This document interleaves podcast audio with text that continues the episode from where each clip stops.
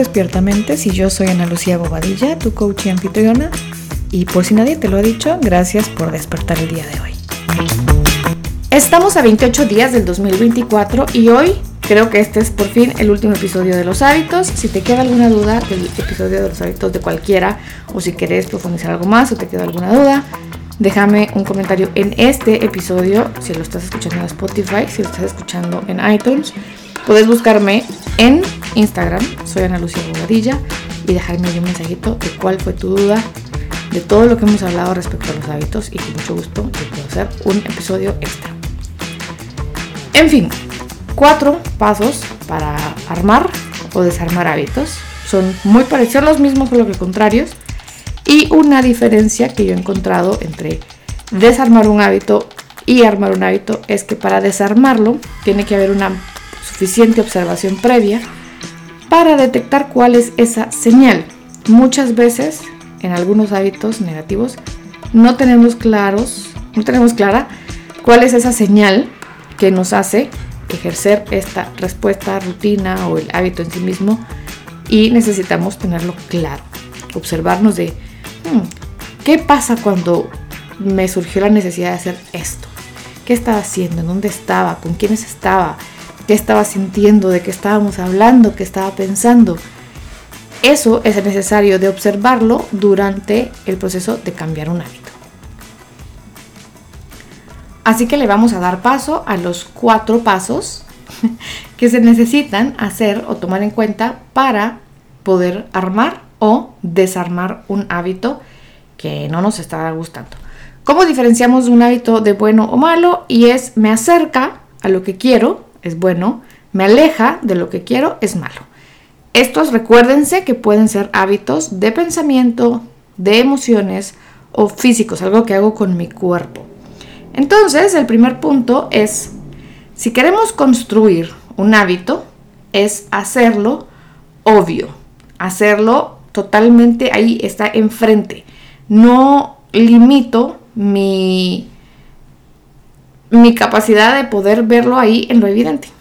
Ahí sí que no hay, no hay mucho que eh, hablar respecto a hacerlo evidente, tener eh, mi información cerca, quitarme la información que no me está aportando para esto, porque necesito también, si estoy desarmando un hábito, es hacerlo invisible, es limitar mi exposición a esta información, es limitar todo lo que me lleva a acercarme al hábito que quiero romper.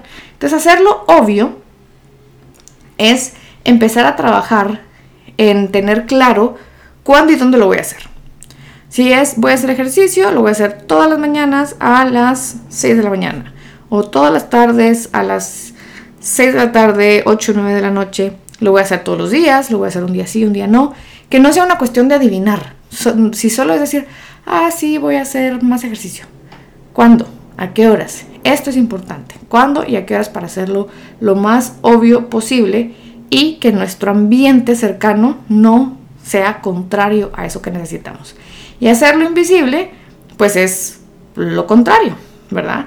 Es, si es, por ejemplo, fumar, quiero dejar de fumar, dejar de comprar cigarrillos. Si quiero dejar de ver televisión en cuanto llego a la casa, entonces tengo que poner el, no sé,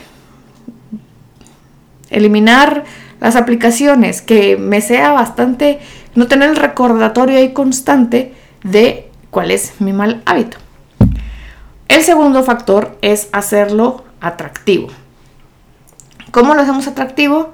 Y es teniendo también, acercándome hacia personas que hacen el hábito que yo quiero. Aquí habla James Clear un poco de la identidad.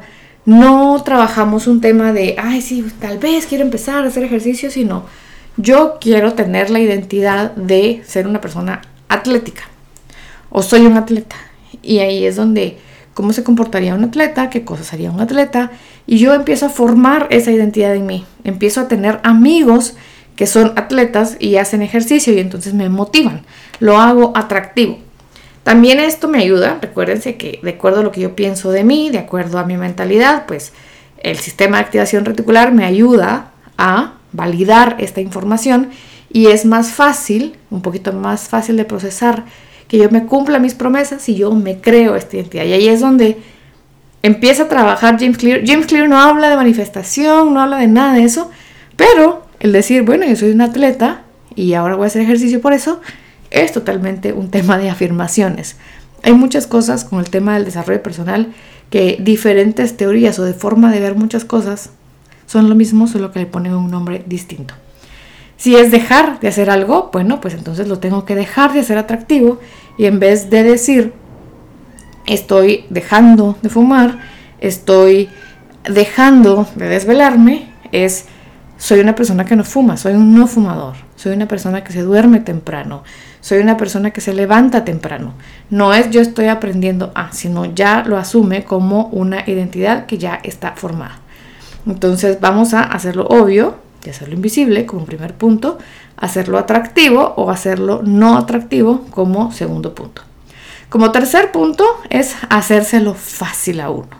Y es quitar las distracciones, quitar todos esos obstáculos que me prohíben o que me ah, dificultan ejecutar esa rutina que quiero ejecutar o por el contrario, hacérmelo difícil.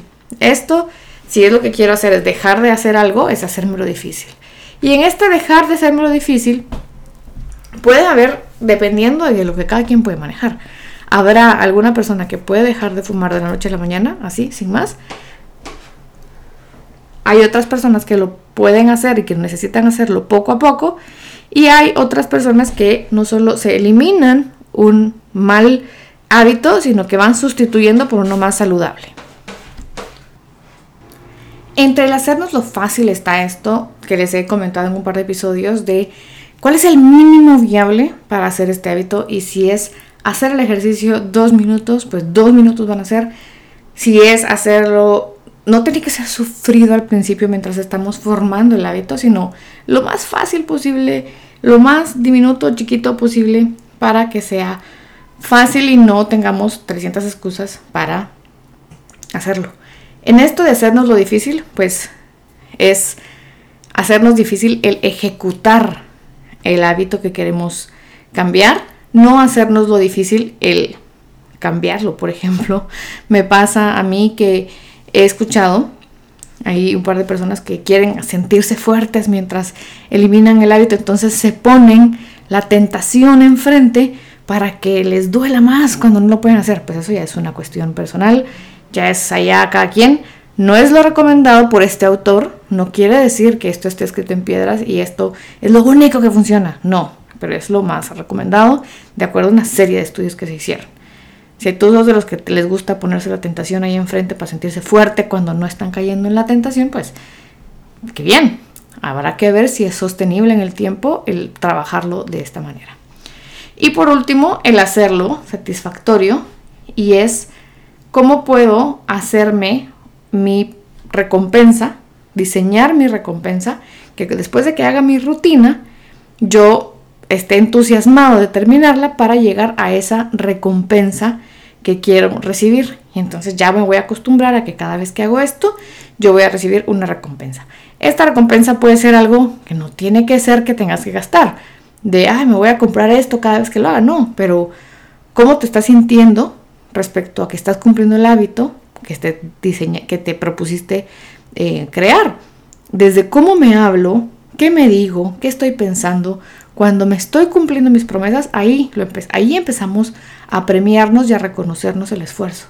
Y por el contrario, cuando estamos deshaciendo un hábito, es necesario hacerlo no satisfactorio.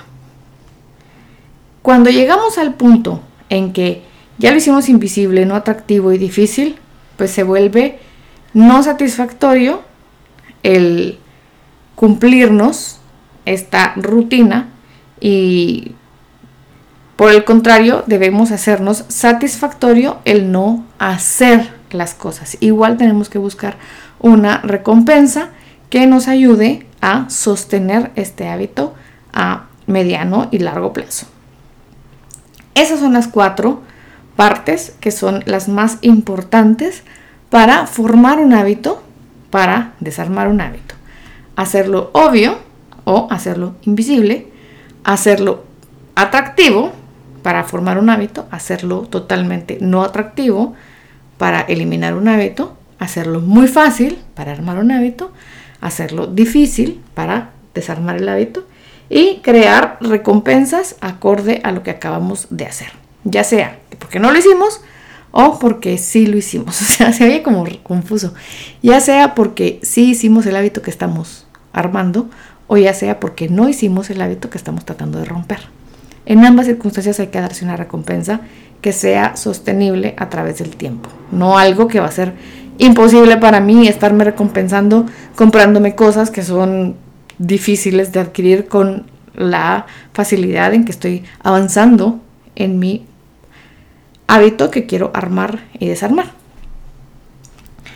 Ese es la, el sistema que se utiliza para armar o desarmar hábitos. Es exactamente el mismo. Si quieren profundizar más en eso, hay bastante información de James Clear y de Charles Dewey respecto a cómo armar un hábito.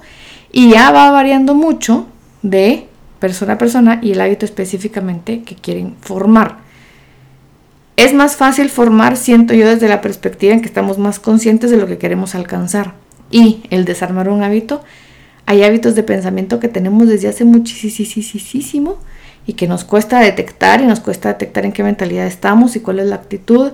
Y esos son tal vez los más difíciles de eliminar porque no estamos acostumbrados a observarnos. ¿Qué sucede cuando estamos desarmando un hábito? Y es cuando estamos aprendiendo algo, que es un hábito tal vez de pensamiento que tenemos desde hace mucho tiempo, nosotros generamos ciertas creencias y estas creencias formaron una red neuronal y ya la tenemos instalada y cada vez que repetimos es como que volviéramos a repasar en el dibujo esta, esta, esta red, ¿verdad? Y la repasamos una y otra vez, una y otra vez. Cuando aprendemos algo nuevo, y dejamos de repetir lo que hicimos una y otra vez, empezamos a crear esta nueva red neuronal y es como que empezáramos a dibujar otra y se empieza a desdibujar la que teníamos antes. No sucede de la noche a la mañana, toma un tiempo que desdibujemos casi que por completo la red neuronal del hábito que queremos eliminar, pero sí se puede, sí se puede. Toma un tiempo, toma un trabajo, toma observarse, toma conversaciones honestas, toma entenderme, pero es más fácil no solo desdibujar esa red, sino dibujar una contraria que me diga que sí puedo, que sí tengo la capacidad de hacerlo y que yo comprenda que con la mentalidad de crecimiento y con la mentalidad de abundancia y con la, con la mentalidad de responsabilidad va a ser más fácil dibujar en mi cerebro nuevas redes neuronales que me digan y me refuercen lo que yo necesito para alcanzar lo que quiero alcanzar. Así que creo que lo expliqué de alguna manera más o menos clara. Díganme si estuvo claro o no. Si no estuvo claro en lo absoluto, pues volvemos a grabarlo o pues simplemente no sé, me pongo a leer más el libro de, de James Clear y de Charles Duhigg y de otros autores, porque hay 21 libros, como 21, entre 21 y 25 libros acerca de los hábitos, pero me parecen que los más importantes son estos dos. Así que Cuéntenme qué piensan, qué piensan de los hábitos, están fáciles o difíciles de entender y cuánto, cuál hábito quieren armar o desarmar para alcanzar próximamente las metas que quieren alcanzar. Gracias por dejarme despertar tu mente el día de hoy. Este fue el reto. Este fue el día de hoy de Despierta Mentes. Te espero el día de mañana. Bye.